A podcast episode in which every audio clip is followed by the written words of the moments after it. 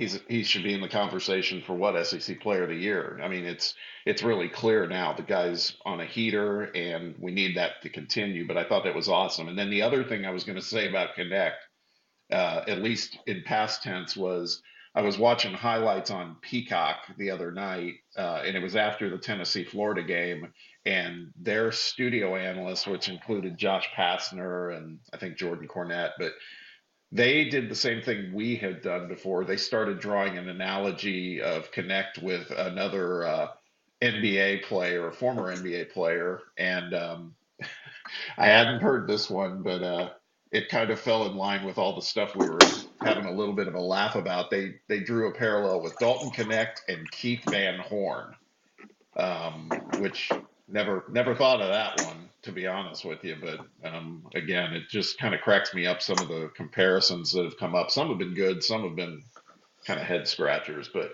I'm excited to see Dalton play this weekend. You're right, there's a ton for us to talk about. That's why we felt it was important to get on today and talk for a little bit. And we also have Rick Butler joining us a little later from Rocky Top Insider. But I'd say between Tennessee, Alabama, and NFL playoffs, man, that's a lot. And then the coaching carousel starting to speed up. It sounds like, at least from the standpoint of interviews and discussions, and your Titans, John. What it sounds like you guys might have a target. I don't know. I haven't really been paying attention to the Titans coaching search because chances are that no matter whoever gets hired for the Titans, people are going to be upset with.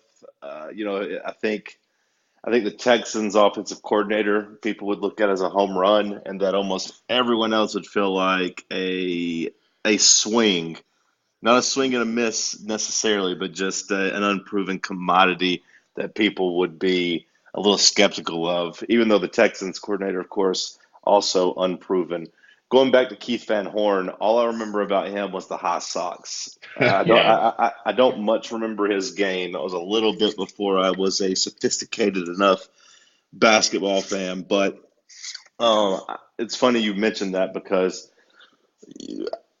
our friend Stats by Will, me and him were talking, and he plugged in just kind of Dalton Knecht's, uh, his his stats his efficiency and all that, and, and, and, his age and everything, and then it spit out some some comps and and one that we haven't mentioned yet, which is funny because it's another white basketball player.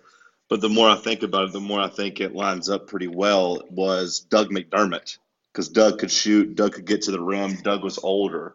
I kind of like the Doug McDermott comparison as well.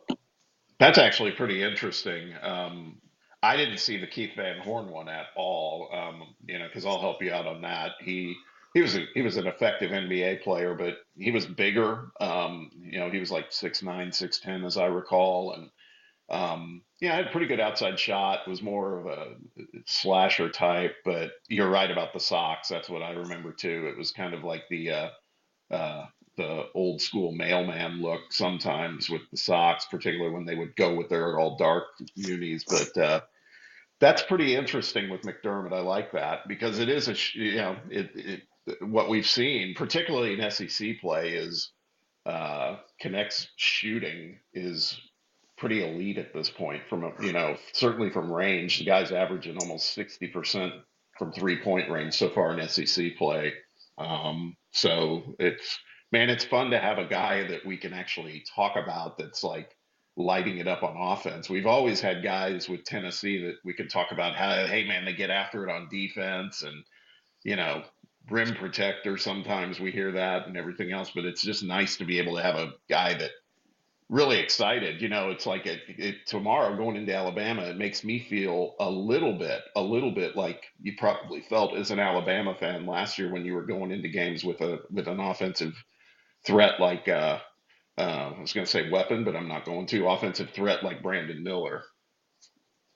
Yeah, yeah. I don't know if he has the same level of athleticism, and obviously Miller was yeah. uh, much bigger. But the point is, Knecht has, you know, earned these comps, and you know he's getting compared to some of the best college basketball players especially white ones.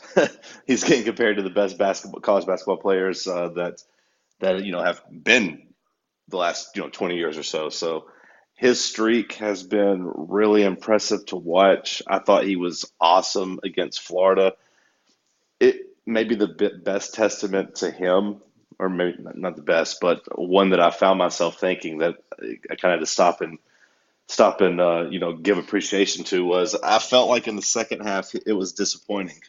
You know, he had I believe what 24 points at halftime, and you know I'm, I'm hoping he gets to 40, and I'm I'm watching the first First of all, I'm hoping he gets to, you know, the the 90 points to pass Chris Lofton. Then you're kind of hoping he gets to 100 points to have a, a round number. But I'm watching the second half, and he comes out and he's missing a couple shots, and I'm like, ah, man, he's really struggling. And then you look up and you're like, wait, never mind. He had 15 second half points as well, and 11 points. You know, whenever I kind of realized that he was struggling, but he still ended up with 30, 39. And to go out there and just get an easy 15 second half points and to feel like he's not actually taking over the game, I felt like was a, a pretty big testament just to how easy him scoring is for him right now. We talked about Doug McDermott, Bob. I, I think if I remember correctly, Doug was kind of a like number 15, number 16 draft pick. Maybe you can look it up to see what number he actually came to. But I was getting a, I was looking around at mock drafts, and you know now pretty much everyone has him as a first round pick. Bleacher Report was the lowest that had him at number 30 to the Celtics, but three or four other ones had him going in that, you know, 14, 15, 16 range. So he is definitely rising on draft boards after this last week. Yeah, I don't think there's any question. And I think that the other thing too, we, we we started to talk about this the other day, but of course nobody could hear us except us because of the situation with spaces. But I think it still is fresh enough to talk about for a minute, and that was the question you posed. Um, McDermott, by the way, was the 11th overall pick in the 2014 okay. draft. Um, but uh, is talking about Dalton Knecht is, I think you posed two questions. One was, is he the is he so far the top player out of the transfer portal this season in college basketball? And then I think you went even so far as to say, is he the best player to come out in the transfer portal era, which I think might be that's probably a bit of a reach, but I, I think for sure when we're talking about this season, um, you know, I, I think that that's that's very legitimate to discuss because I think everybody was so hyped on Hunter Dickinson and he's doing well, but uh, the, when you think about the impact he's had on his respective team, I think what Knecht has done for Tennessee is it's it's top of the list in my opinion. Yeah, I mean, I, I didn't go back and you know look up the entire transfer portal era to see you know who the best player has been, but yeah, this season Dickinson got the headlines, of course, you know, going from Michigan to Kansas. But you, you talk about what Knecht has done. He's pretty much built. He, he pretty much has single handedly turned Tennessee into a top twenty five offense. And you look at the last couple years uh, the Rick Barnes offenses and the way they kind of plodded along. And, you know, they'd be around the 50 range in terms of Kim KenPom offensive efficiency. Meanwhile, the defense would be number one, number two, number three, somewhere around there. But you look at this team and this iteration of Tennessee, still holding on to that number two defensive spot. You know, they're still kind of have that identity of being the the big orange boa constrictor where they kind of just strangle you out on defense. It hasn't been as as uh, consistent this year defensively. You know, in stretches you've still seen it, like going towards the end of the the Georgia game. You know, those last four minutes where the defense is really clamped down and Jonas is blocking everything, and and you know the ball pressure is keeping them from even getting shots off on some possessions.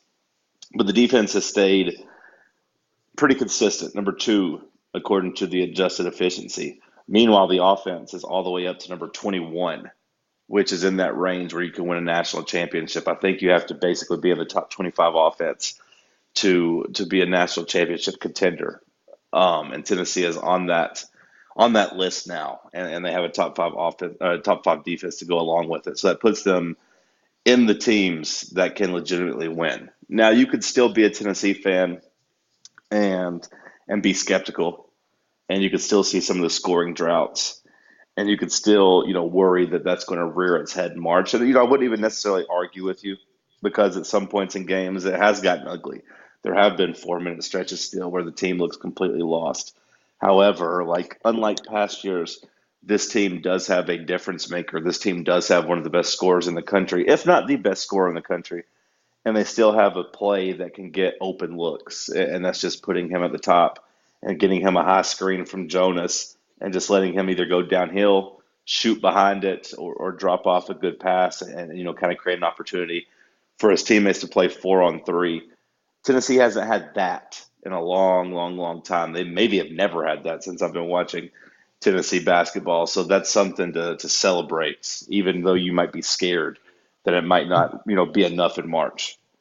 Yeah, I think that um, you you bring up a really good point. I would say we have definitely not had that in the Rick Barnes era because what we're seeing now is Barnes is actually deferential. Um, you know, in terms of he's he's he's given he's given Dalton a long leash. You can see it, which is a bit out of character for for Coach Barnes, but uh, you know, he he's recognizing talent and he recognizes the difference that he's making in this team offensively. Like you said, John, we it's a whole different dimension now. This is like a, a team that that you know is going to have moments where it still hits the wall, but overall, um, it, it's a team that I, we have a lot more confidence in offensively because they can they've proven they can deliver with a couple of different options. You know, you mentioned Jonas.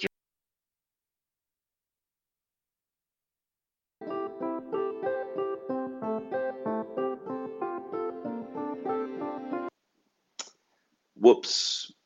I don't know exactly what happened there. I was, I guess I shouldn't be scrolling on my phone while trying to do that since it's launched on my phone. Apologies to Bob. I didn't mean to uh, have that happen, but I was trying to maneuver and look at something and I left the spaces feed and it just completely cut off. So I'll take the blame on that, Bob. My bad. No sweat. Um, You're talking about Jonas and uh, him kind of adding a scoring punch. Yeah, that that was my question to you. Is like, I, I guess at this point, you know, going into maybe last week, it was, uh, you know, we talked about obviously Connect, but then we talked about Zakai. But then the other night, it was really, and Zakai still providing value in other ways, but all of a sudden, Jonas has become a relatively consistent force in terms of offense. So, um, I mean, if you know, that's the thing. We you know we we beat up the whole situation. We saw it again on Tuesday night with uh, Vescovi and Josiah. We need more from them. We we've talked about that. Um, Tennessee really needs more from them. But the truth is, um, you know, it, the good news is, I should say that we're getting uh, pretty consistent production from both Jonas and and Zakai. Maybe not so many points against Florida, but other ways he was delivering, and and that's. Uh, you would hope that's going to continue to happen more and more as more you know attention gets focused on Knecht from te- team defenses. Well, you know, we, we, we talk about the the seniors, the super seniors, and, and we're talking about Josiah. We're talking about Vescovi, and you know they combined for five points on on Tuesday against Florida. You know they were outscored by Estrella. Estrella came in and had seven points in nine minutes, outscoring both of those both of those guys. But at this point, is it is it time just to kind of move on from the expectation that they are going to be those guys and just kind of embrace that maybe the the big three, if you will, is actually just Dalton Knecht, Zakai, and Jonas, and that they're the three best players on the team. And it's time to quit thinking of Vescovi and you know Josiah as number two and number three. I think so. I mean, as much as it pains me to say it, you're right. We're starting to get to uh, well, it's early conference season, but we're getting towards mid-season, if you will, and and overall, and uh, hopefully those guys are going to pick up the pace when it gets to the most important time of year. But uh, in the meantime, let's keep developing what we have. And you brought up Estrella, which I think was a was a great development in terms of just seeing him get meaningful minutes and um, it didn't seem like the stage was too big for him. Maybe physically it still is a little bit, but um, he seemed like he was ready to play out there. Uh, even Barnes had said that, like, it seemed like he was ready for the moment.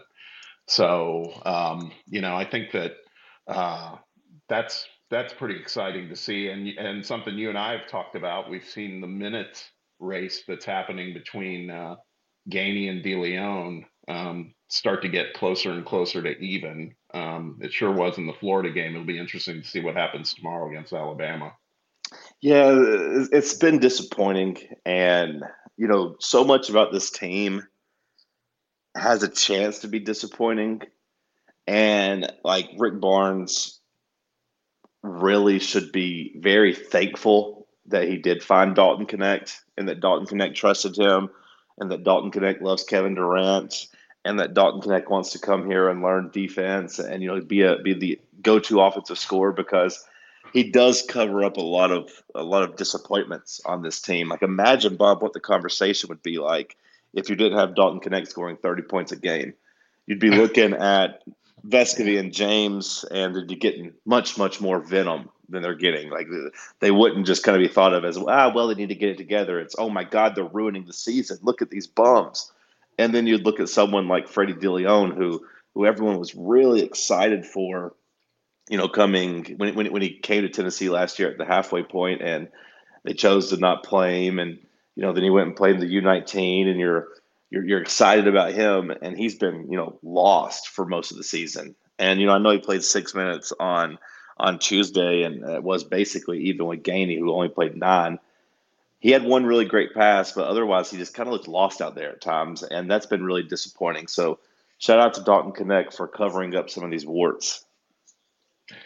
Yeah, no doubt about it. Um, as we look ahead to, to Alabama, and again, we got uh, we'll be hearing from Rick Butler here shortly in about five six minutes uh, to hear the Rocky Top Insider take on it too. But um, as we look ahead to Alabama obviously a team that is hitting a stride. They've won six in a row. Um, number seven in KenPom, most importantly, uh, top team in terms of offensive efficiency uh, in KenPom. Um, we know a lot about them. Mark Sears is someone who gets included probably along, well, certainly along with Knecht at this point, and maybe Wade Taylor for uh, early conversation when you think of SEC Player of the Year. Um, I think Sears leads the conference in scoring at the moment. Um, they obviously love the three. That's been their game plan under Nate Oats forever. Nobody shoots more, and as a result, makes more three pointers in conference play than than Alabama does right now.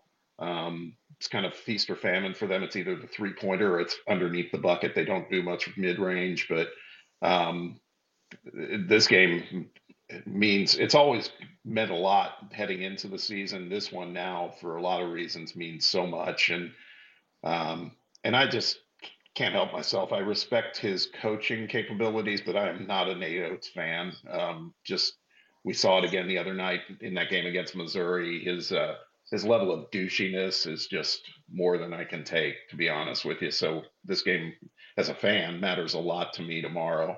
Yeah, no, it it it it, it was surprising that the SEC was just like, okay, here's your punishment. You're reprimanded. Yeah, yeah, you pushed a player, and yeah, if a player had pushed a coach, he's probably getting suspended. But no, no, you're reprimanded. We're disappointed in you. Seemed kind of crazy because I did think it it could have warranted a suspension just because of the optics of it. But credit to the player, I guess, for for allowing himself to get pushed and not really doing anything about it because I think it's a different conversation if Nate Oats pushes that player, that player runs back into the pile, or you know a, a Missouri coach runs down there and it really escalates. But I was having a discussion with some of my friends about Tennessee basketball and their rivals, and a couple of them thought that at this point they want to beat Alabama and Nate Oats even more than they want to beat Kentucky.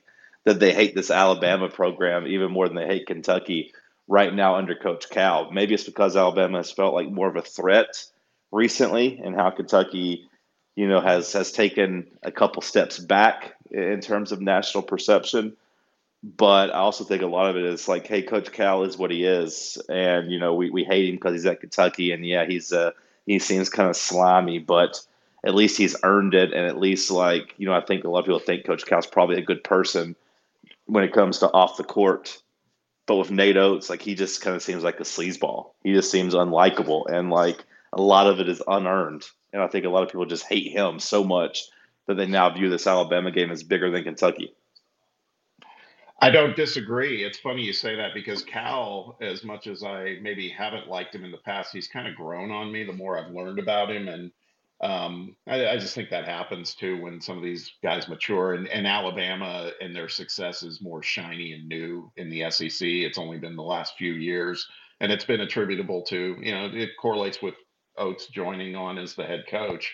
Um, so I, I I totally feel that way at this point. Alabama is the the game I'm as a fan I am most interested in seeing Tennessee go out and do their business against. You know they play Kentucky twice I always expect against Kentucky a split is success. You know, if they can sweep them, that's even better. But that's just the way it goes, and some of that's out of respect for Kentucky as a program. Alabama, it's hard for me to, you know, it, obviously good team had some success recently, but it, it's it, it, matters to me a lot for those same reasons your friends were saying with you when you guys were talking about it. I, I totally want this game to to swing yeah, in the Vols' favor tomorrow. Uh, a little biased. Now, when I went to Lexington, I dealt with a lot of, of, of, jerks, a lot of jerks in Lexington last year. So I do still hate them. I don't want to act like I don't want to beat Kentucky. They're still scum, and I still hate their fans. But Nate Oats, the, the hate for him is just different than than the hate I've ever had for Coach Calipari. I've always kind of liked him and always kind of respected him and – uh, Nate Oats, I don't really respect at all. Yeah, it's cool. Modern offense, spread them out, shoot threes. I get that, but everything else about him is just kind of despicable. I, don't, I don't know how other coaches would have reacted, but I find it hard to believe they would have handled the the Brandon Miller murder thing uh, worse than he did. You know, I, I think he handled it about as badly as you could, and then now you combine it just with just with the the way he acts like on the court antics wise too, and he's just a double whammy of just like you said, douchiness. It's a perfect word to describe him, just just douchiness. The only time I can say that I was a fan of Nate Oats and it was fleeting and it was for literally about 30 seconds was I think it was in the SEC tournament a couple of seasons ago when they beat LSU. And um, you could see Oats on camera at the end of the game you could read his lips saying he was kind of pointing to LSU and to Will Wade, who was right up there in terms of hateability. And Oats, if you read his lips, was like, you know, he kind of pointed his finger and swung it and said, you know, get the F out, you know, over to LSU's bench. And that was for a split second, I was like, yeah, good for you, man. Because at that point, I couldn't stand LSU and Will Wade. But, um, but yeah, I think that uh, overall, um, it's going to be loud in that arena tomorrow because uh, I think there's a lot of people feeling the same way we do when, when it comes to Alabama and Nate Oats at this moment. You going to be in the building? I'm intending to. Um, you know, I, I, God, man, I, I've been out doing a little bit in this weather, but I got to get out. This is, uh, I didn't go to Florida the other night because, you know, just wasn't willing to, to you know, test the weather conditions. But tomorrow it's in the afternoon. I don't have an excuse. I'm going to be there. Yeah, I made plans to go down to Atlanta, like I said, to see my my best buddy, and I think we're going to go watch some wrestling tonight if I can get down there. So I will not be in Thompson-Boling, but it should be a good atmosphere. It should be a hostile environment. At least I hope so. I, I've had pretty good luck, pretty good success in terms of predicting these these gambling lines in this game, but I'm kind of struggling to think about what Tennessee and Alabama's line will be at. If I guess if I'm guessing, I'll say like three and a half, maybe four. Let me go ahead and go on record. I think it'll be minus four and a half, Bob. Four and a half. Okay. Four and a half. Tennessee four and a half point favorites. The home court advantage matters, but the uh, the KenPom, you know, the metric rating and all that, you know, the Alabama and Tennessee are pretty much right next to each other. All right, let's bring on Rick Butler, Rocky Top Insider, formerly here of Fan Run Radio. Uh, Rick heard me talking about wrestling and came running. What's up, Rick? Hey, good morning, gentlemen. Hope you guys are doing well. That is exactly uh, the case, indeed. I think you just uh, you just read that like a book. What are you going to be going to see tonight, and, and or I guess potentially see, and then also Smackdown. where is that? Yeah, SmackDown in Atlanta. I'm going to go acknowledge my tribal chief. Oh, as you should. Yeah, contract signing and all of that down in Atlanta. So that, that's the plan right now, at least. Oh, oh tickets have been expensive. Yeah, you know, resale like nothing's really, nothing's really uh, very affordable right now. But we'll talk about wrestling later. Uh, Rick, we've been talking Tennessee basketball. We've discussed a couple things. Dalton Yeah. Knecht as Doug McDermott. Tennessee fans and their hatred for Alabama. I was saying that some of my friends view this as a bigger game than Kentucky. And, uh, you know, Bob was talking about the struggles of, of Josiah and Vescovi. Where do you want to start? Um, I'd like to just start with Dalton. I, I think just like you were referring to there, kind of starting at the top of the ladder. You know, the the guy has been tremendous for Tennessee and has been a big reason for you know obviously all the late success. So I think you start there and then uh, you, then you work your way around it afterwards. I think he is the best transfer, unless I'm missing someone big. I, I think he's the best transfer in the portal era when it comes to basketball.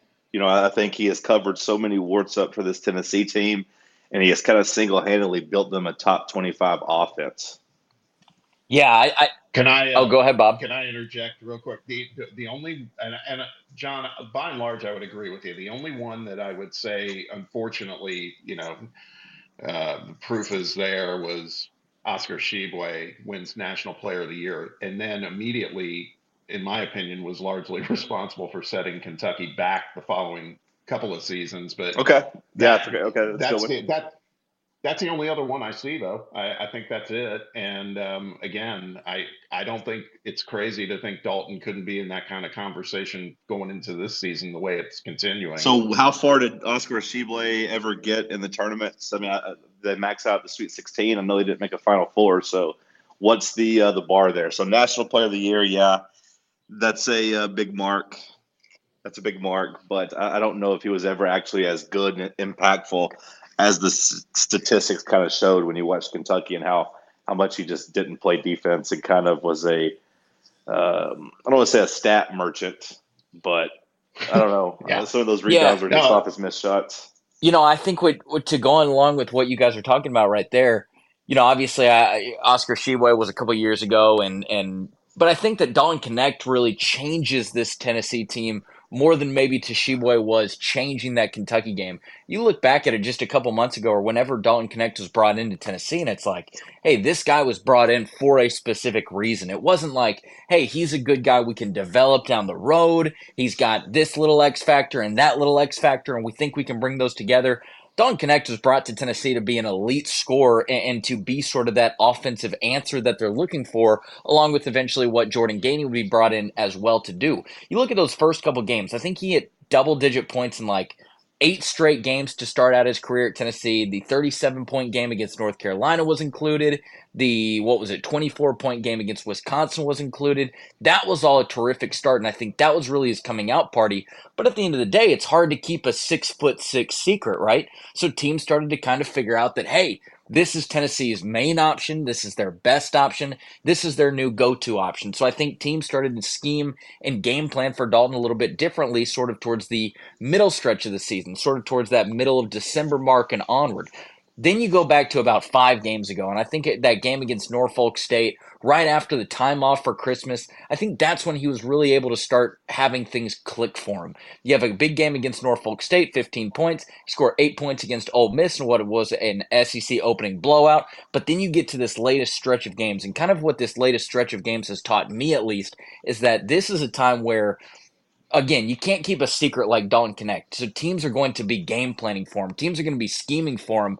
But now you're starting to see, in my opinion, Dalton Knecht that can understand that game plan, that they can understand teams are scheming against, against him, figure that out in the first couple minutes of the game, analyze it, process it, and then go ahead and make his adjustments to be able to score the ball again. To me, that's why you have a big second half performance against Mississippi State. That's why you have a great, just full game performance against both Georgia and Florida, was because you're understanding what the defense is giving to you in the first couple of minutes, understanding what they're going to take away, and then making the adjustments that you need to because Dalton Knecht, in this case, is the better comparative player. So I, I've been tremendously impressed with what he's been able to do. And obviously, like you guys know, uh, this is kind of the catalyst to the entire Tennessee basketball season. Well, I'll also give Zakai and Jonas credit for helping open things up for Dalton, just because Zakai being able to to handle the ball and create, and Jonas being able to finish. I don't want to say he's automatic within eight feet, but he's got really nice touch, can hit the mid range jumper, and set some pretty good screens. Like I think both of those have helped unlock unlock Knecht uh, in SEC play. You talk about changing the trajectory of the team. You talk about changing the offense and everything. Bob, Tennessee played in 36 games last year. They had 36 games. How many po- how many times last year do you think they scored 80 points or more in 36 tries? Let's say four. Okay, well you undershot it there. Um, you're going to make the stat not seem as cool because they did it nine times, nine times in 36 games, including their bought time. So roughly 20 or exactly 25 percent of their games they scored 80 points. So far in 17 games this year, they've hit the 80 plus mark already 10 times against a tougher schedule. You know, uh, one of the toughest schedules in the country. 10 times in 17 games. Yeah, see though, that's that. There you go. That that alone, it, it speaks to the optics. You know what I mean? It's like because I I was one to think that last year, even getting to the Sweet 16, that was a that was a tough team to watch often, and so that's why I came up with that kind of number. I mean, I'm I'm actually surprised to hear that it was even nine times. Yeah, I'd like to see who they were um, against and how many of them were against yeah. like bought opponents early in the season.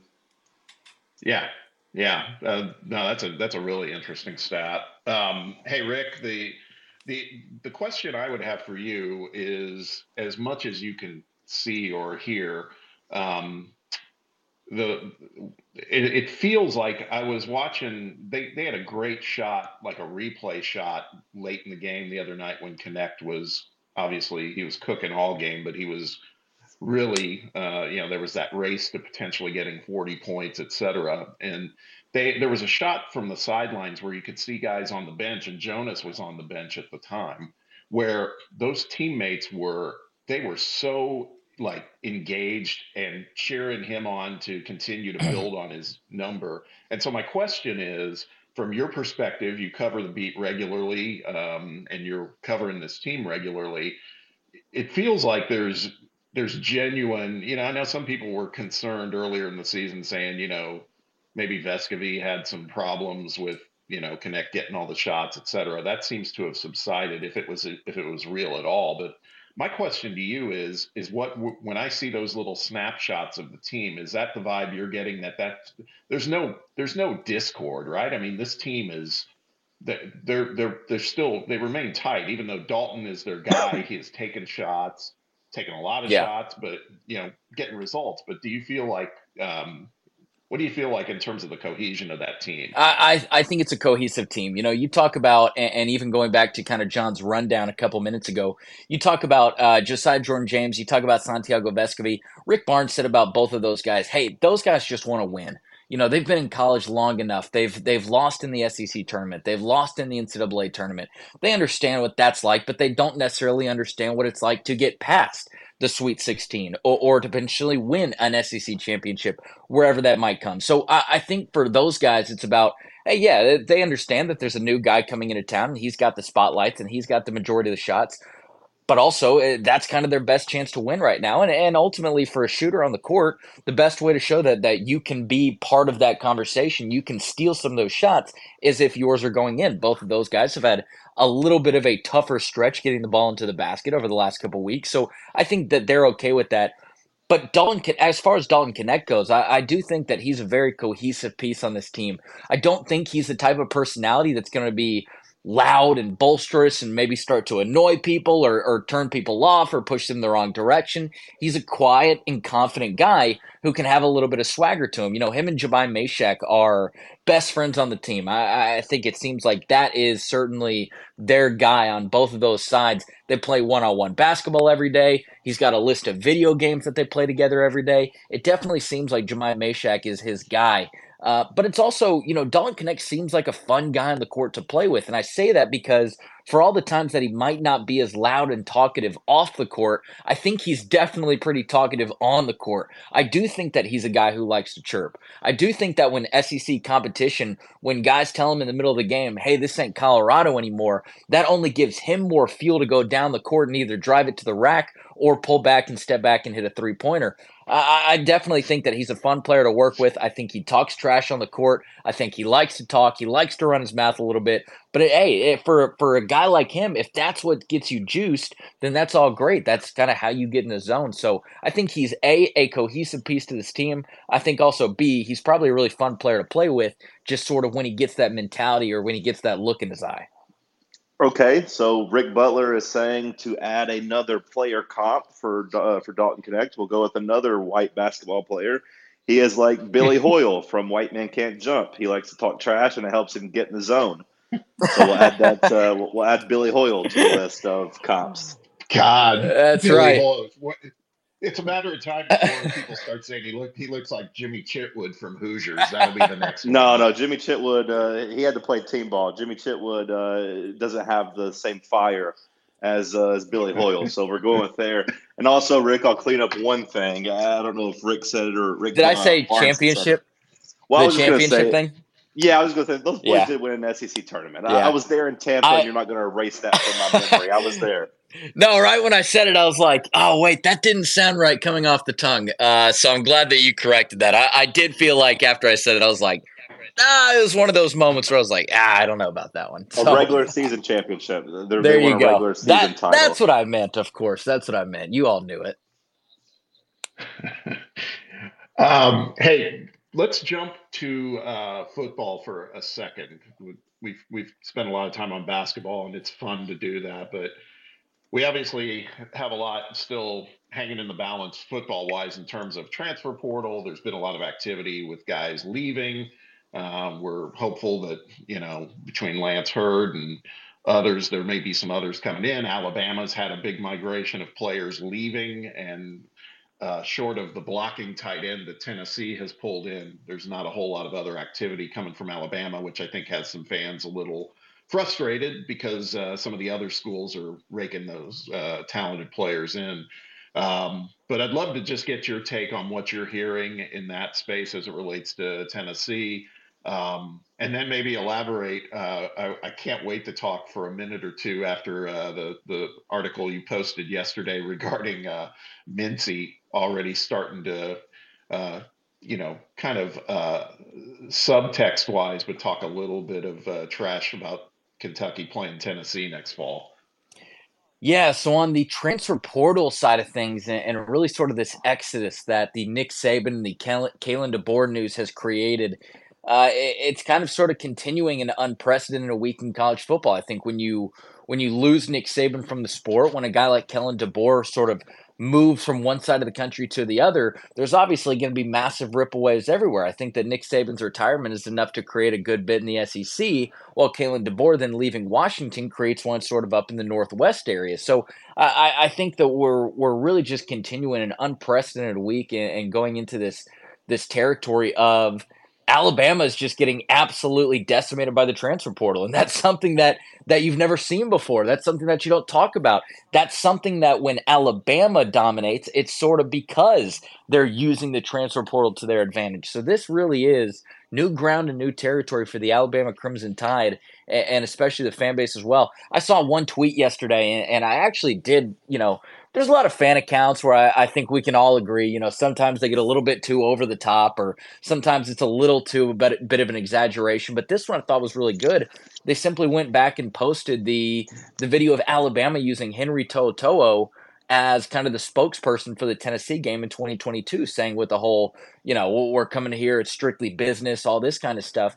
It's like, hey, you were directly using a transfer from their previous school to sort of set up and build the hype to the portal, or excuse me, to that game. So I, I, I did actually think that that was a pretty good reference of, hey, this has been the game the whole time. You know, it, sure, it's evolved a little bit year over year, but this has been the game. This is the nitty gritty of the game. You're just now on the losing side of it for the first time in a, in a long time, for the first time in ever, actually. So I did think that that was a pretty good way of, of justifying that, but I don't know what this is going to look like. You know, I believe a record number 25 players from the Alabama program have left the uh, have left the program since the end of the regular season, and that's a crazy number. And I know that Tennessee fans would would like for Josh Heupel and the Tennessee coaching staff to maybe go after and chase a lot more of those guys. There there are some really good prospects out there from the Alabama team. I don't know how much they are going after those things. I would also like to see a, a, a, really strong effort from Tennessee to go after some of those guys, but I don't know what's going to look like. We're just going to have to continue to wait and see as there's a bunch of names in the portal right now uh, that are really that are really talented names here, kind of this late in January so far. And then on the Mincey thing, that that that very much struck me yesterday as just a, a, guy who was who had some pent up frust- frustration from a different event. I guess was the event going back about seven days ago where he committed to Kentucky.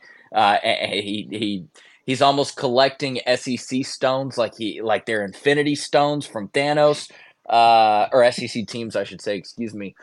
I'm interested to see how that one's going to work out. But that did strike me as just, hey, this guy's got some pent up frustration. He's got some tweets that he that he feels like are kind of either rattling around or lingering around his head, and needed to say something right then and there. And the comment section was pretty funny as Kentucky fans coming to the aid. You had some Tennessee fans who were fighting back. You had some Tennessee fans who were saying, you know, hey man, we still appreciate what you did over here. So it was just a it was a big kind of stew of mixed reactions to that to that tweet. So I definitely thought that that was a uh, that was a funny moment yesterday. But I don't know. It just kind of struck me as, hey, this guy's got some pent up frustration and uh, wanted to use social media to get it out. I don't know if that's the best thing to do these days, but well, uh, let, let, that's what we me, get.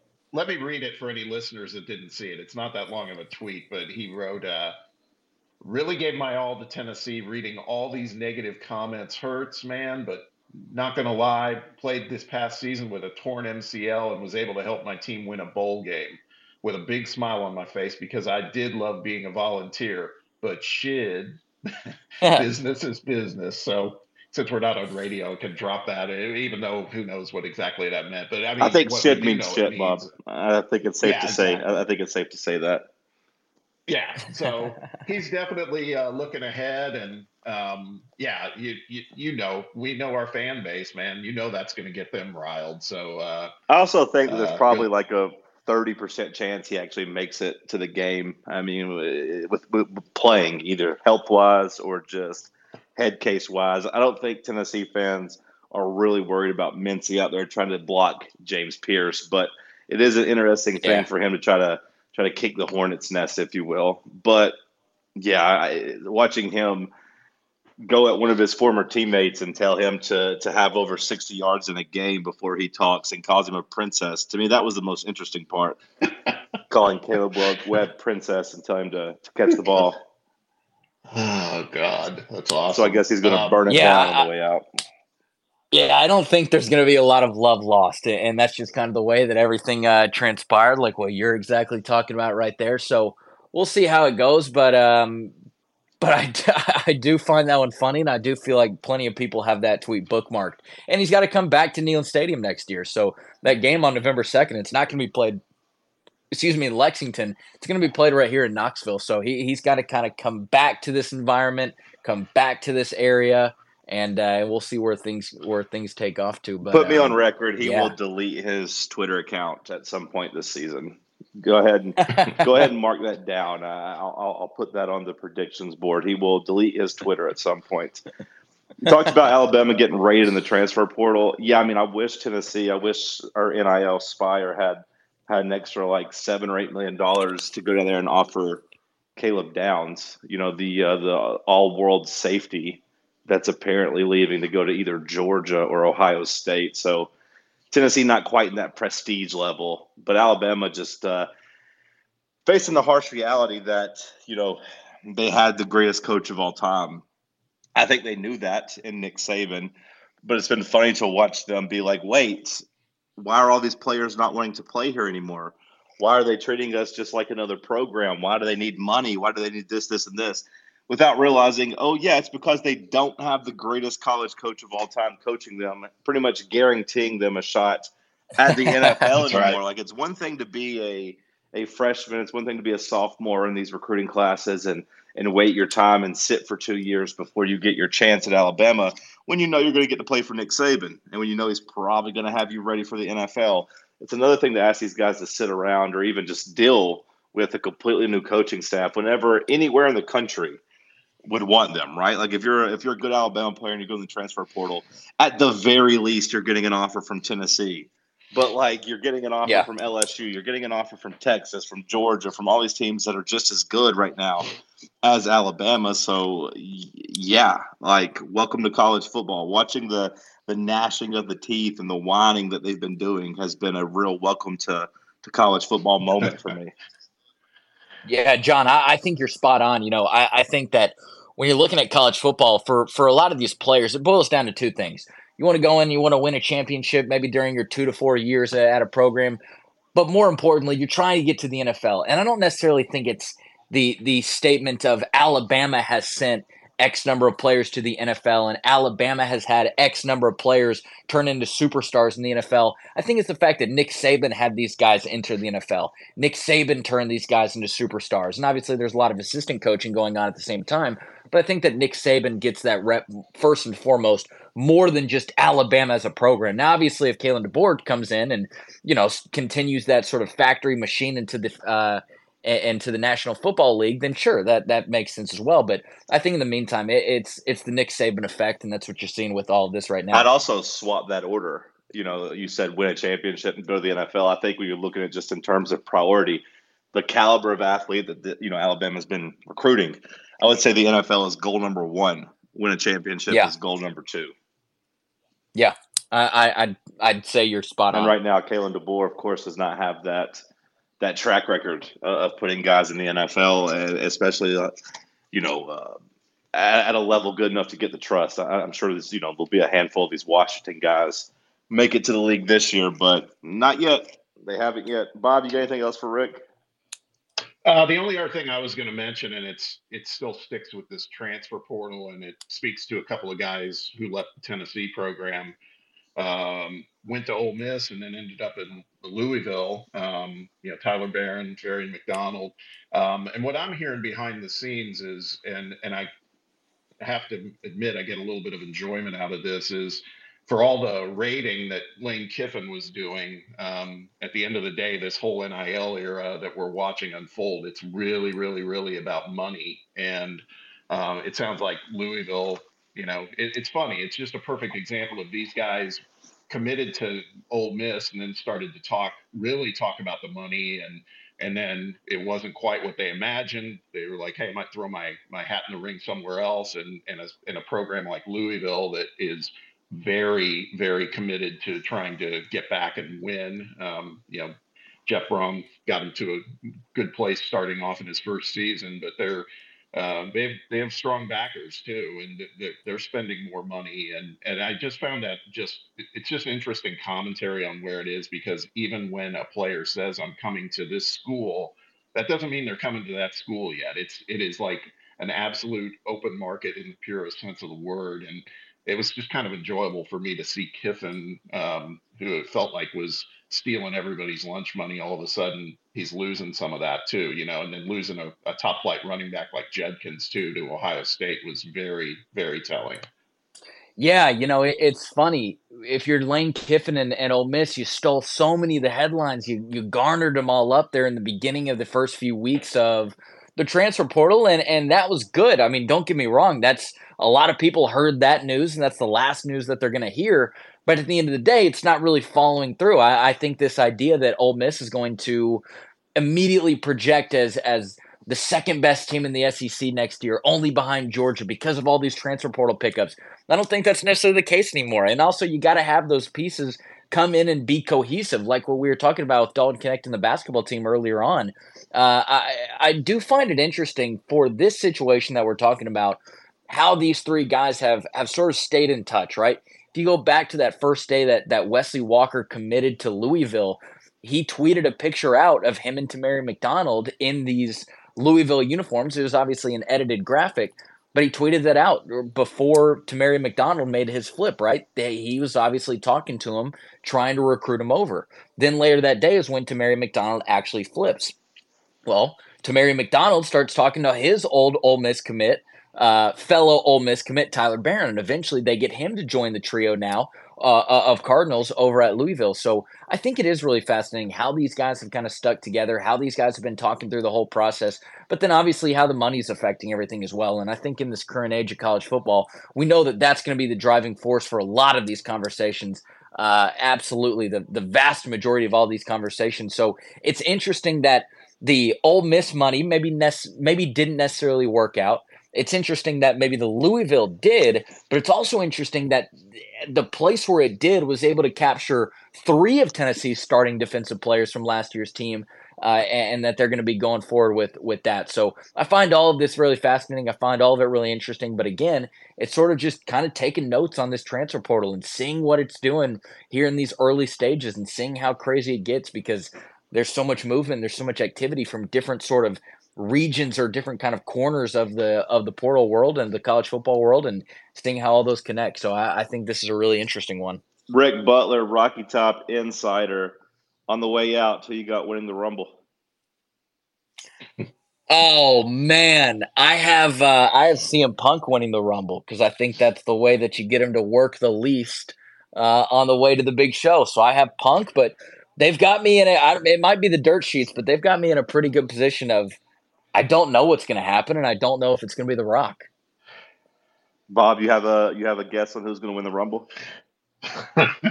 Absolutely not. And uh, my question from back at the beginning of this interview, John, was where you said I'm going to go. What did you say? Watch some wrestling. Honor my, it's going oh, no, SmackDown. Honor, no, honor my chief was the oh yeah yeah yeah. acknowledge my tribal chief. Yeah exactly. That's what i'm going to do and and who would that be? Uh, roman gotta, reigns gotta and nico iamaleava yeah. it depends on which one you're asking about. My when i reference my tribal chief henceforth uh, bob i'll be talking about nico who comes from the uh, you know the same polynesian family. But for now uh, tonight it's roman reigns I got you. Yeah. Okay. All right. Noted. Noted. Rick, appreciate you, brother. John, you would you would work as you would work as Nico's wise man if you could maybe follow him to the NFL and being get an agent sort of status. You you could be Nico's wise I, man. I see it happening. I could grow my hair out to look like Paul Heyman. I could do that. Yeah, yeah, yeah. You could you could even color it gray when it, in times of stress, but I think that'd be a role made for you, and you could just you know, follow that success through the NFL. There are like, I think that'd be a good one. There are like five people listening to us that know what the hell we're talking about. So I was going to say, what, yeah, what but we, the, the people love it, man? but they love it. All right, Rick. Hey, Rick, thanks, buddy. See you, Rocky Top. Thanks, guys. Really appreciate um, you. Give Rick a follow. You obviously know what his his handle is, as he's right here in the spaces. Appreciate you, brother. Thanks, guys. Y'all have a good one. Good morning. Thanks, buddy. Have a good morning. All right. A lot of Tennessee talk. Mix in some Alabama stuff. Anything else we need to get to? Well, maybe take a minute or two and talk. Um, we, you know, we we fully intend to be back in studio on Monday, so we'll have a lot to cover then. But uh, we got we got big NFL playoff games this weekend.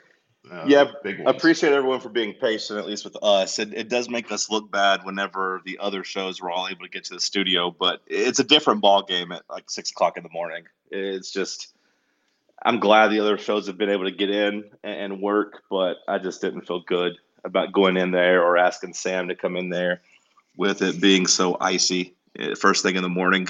You never really know. So I appreciate everyone for being patient. Uh, the last couple days we had to deal with some some Twitter Spaces issue, but yeah, hopefully we'll be we'll be back on Monday and just kind of back in full swings. Bob, I think you said you've got Josh Dobbs coming on Monday to talk about NFL playoffs with us and such. Yep, we do. We're excited to have Josh. He was going to be on board today if we were in studio, but we want to, you know, do that segment the best way possible, and the best way to do that will be in studio. And uh, yeah, Josh has uh, been kind enough to uh, plan on joining us on Monday, so we're looking forward to that. Cool. So yeah, we'll we'll do that Monday. We'll recap Tennessee, Alabama, NFL playoffs, and all that. But yeah, appreciate everybody for being patient. A lot, a lot of people don't like having their routine messed with, and you know that includes uh, their their content they listen to. I guess which both good and bad.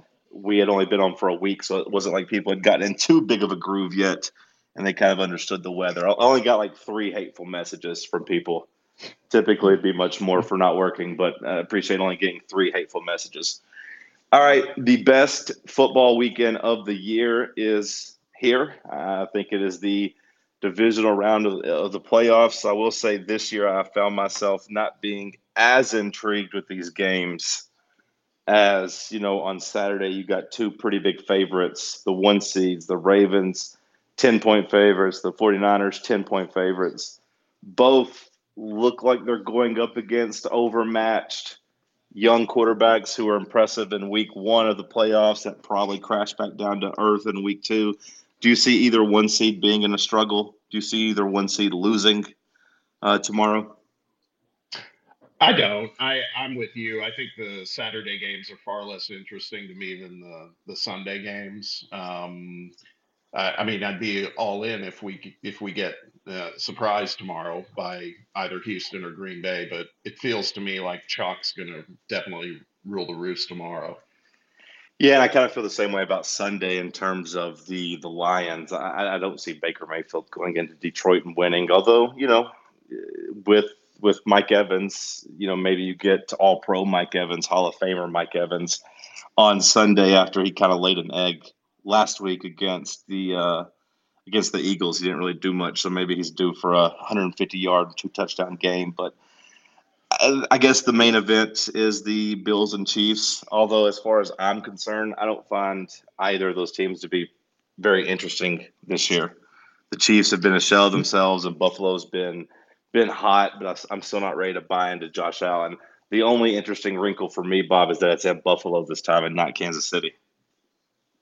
Yeah, that that should be uh, an interesting one. It, you know that it's just the marquee quarterbacks. Even though this year has been a different kind of story, particularly for Mahomes, but um, these guys obviously have a history over the past few years of meeting head to head, and you know classic games, all those types of things. So we can hold out hope for that, but it does feel like a different kind of game. Um, the Buffalo weather, I haven't looked in the last couple of days since I've been so preoccupied with the crappy weather here. But last I had looked, it was just, it was going to be cold there, but I don't think they were. Uh, they've had some snow, but it's not the type of snow that they experienced heading into that Pittsburgh game, if my uh, memory serves. So um, that shouldn't be as much of a factor. I, again, it, and it, what it boils down to me, the game I'm most interested in out of all of these is Tampa Bay Detroit, and it's mainly because Detroit has kind of become my de facto favorite team remaining in the in the playoff hunt. Um, I, I, would love to see them uh, win and uh, likely go to San Francisco. Um, but my goodness, if somehow Green Bay beats San Francisco, Detroit wins, it will be a NFC North battle in Detroit to see who goes to the Super Bowl. Highly unlikely that happens, but never thought that I'd be saying that that's a possibility at this time of the year. I think if that was the case, I would be braced for Jordan Love to go in there and throw for 400 yards and break Detroit's heart. So, uh, Detroit, I, I, think they win on Sunday, and then I think they lose in San Francisco, and they kind of max out at that conference championship level. But for them, that's a uh, pretty big win. So they've been fun to watch. They've been fun to root for as far as the weather in Kansas City and Buffalo, I mean, both those teams used to it being really cold in January. I, I, I know this is the first time Mahomes has had to go on the road in the playoffs. I don't think the weather, I don't think the crowd noise is really going to be a, big factor for him. I, I, do think the Bills win, but I think it's more so because nobody on the Chiefs is going to be able to get open except probably Travis Kelce. And I don't even know if he can get. Yeah, I, don't, I, don't, even know if he can get open anymore. But I do think he has one big game left in him. So if you told me that he had like 130 yards and two touchdowns and the Chiefs won, I wouldn't be shocked. And if you told me that the you know Josh Allen has a couple turnovers and loses the game, I wouldn't be shocked. But I do think we're headed for Baltimore Buffalo on uh, next week for the conference championship. I would agree with that. Um, yeah, and, and, again, I you know I still think we're kind of on a collision course too for probably a you know the, the again a chalk Super Bowl with Baltimore and and San Francisco. Um, but we'll see. We we still got a few games to to go there. But um, if there is going to be one so, upset this weekend, I would probably say the most likely is going to be Tampa Bay. I could see them beating Detroit yeah, totally breaking those Lions fans' hearts in Detroit. I, I I hope it doesn't happen, but I would I would agree with you. That's that does feel like it's possible.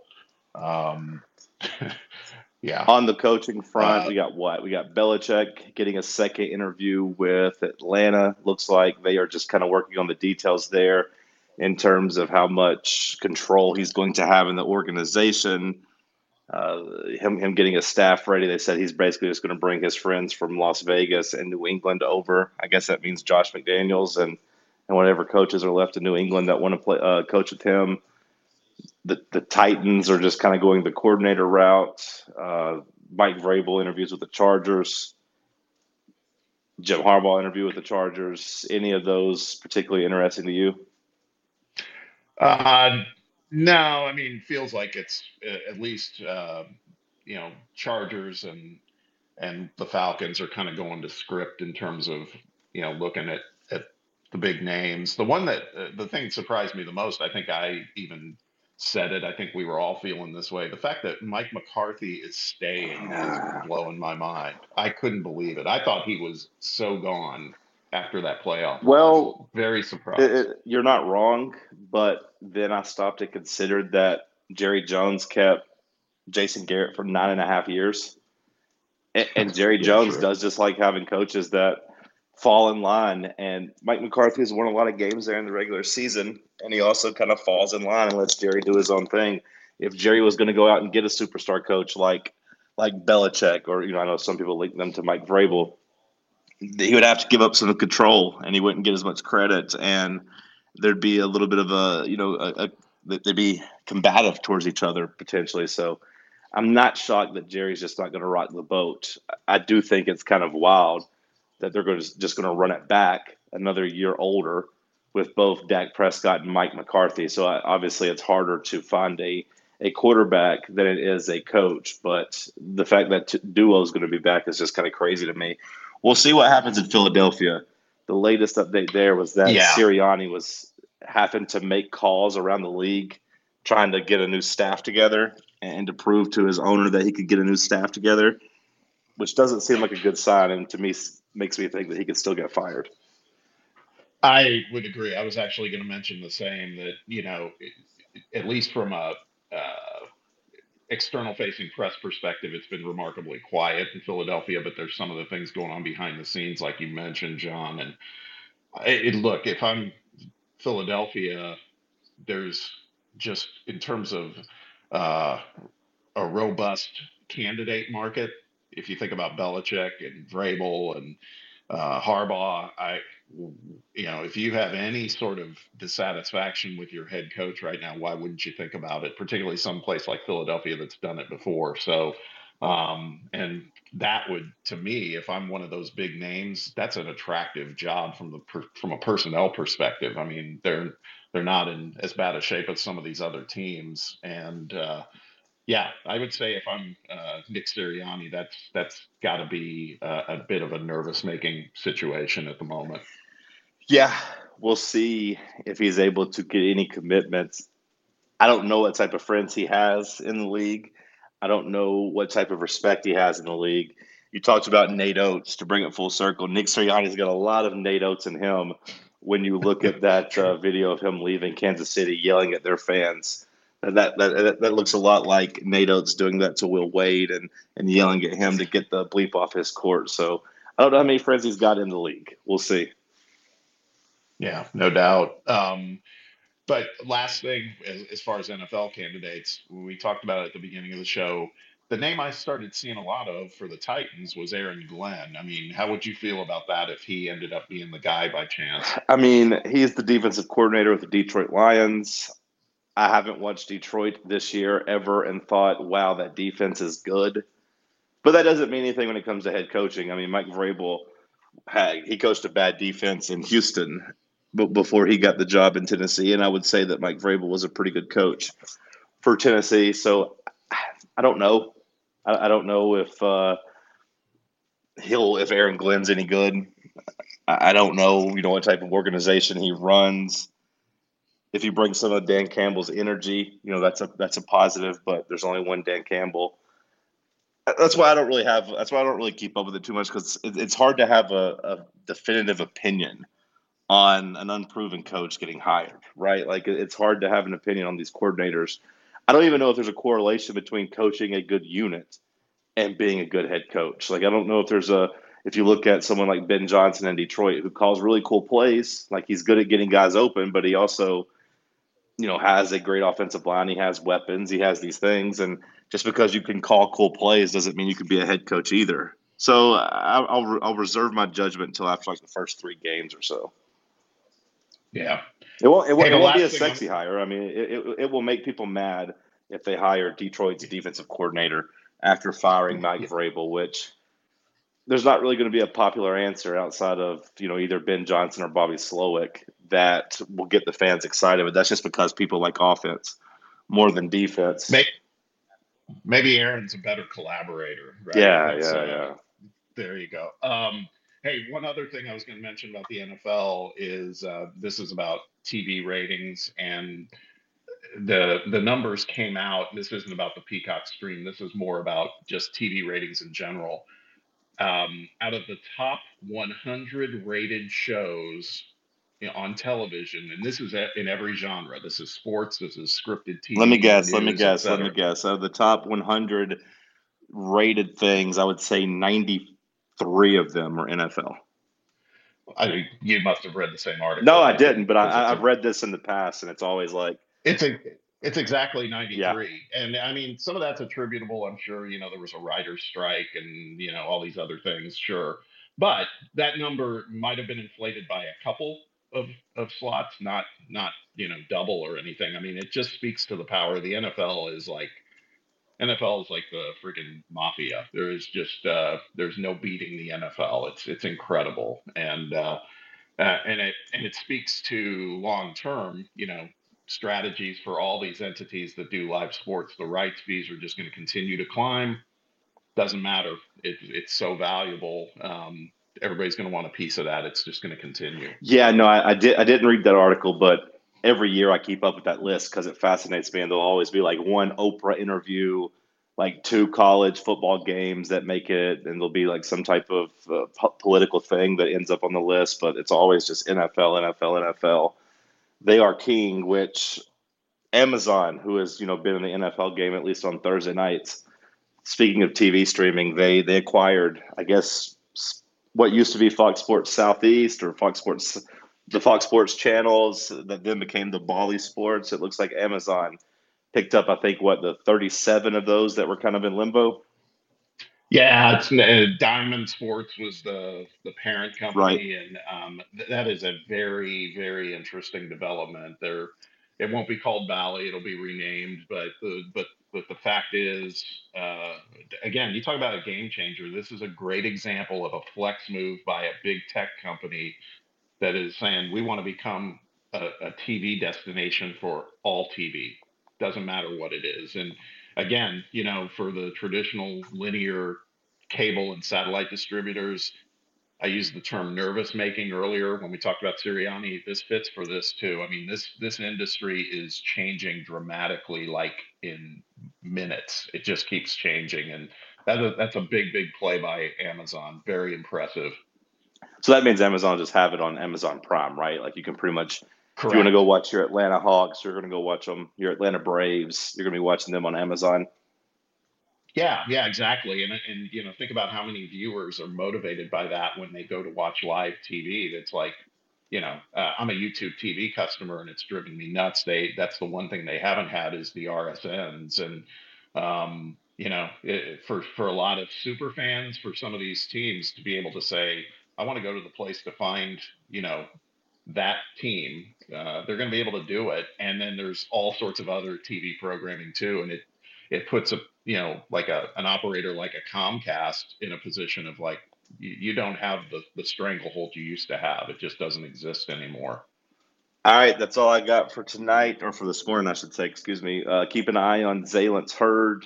It was kind of reported that uh, what what you've all been wanting to hear is that yeah he's still coming to Tennessee. You saw two four seven kind of put out that update yesterday.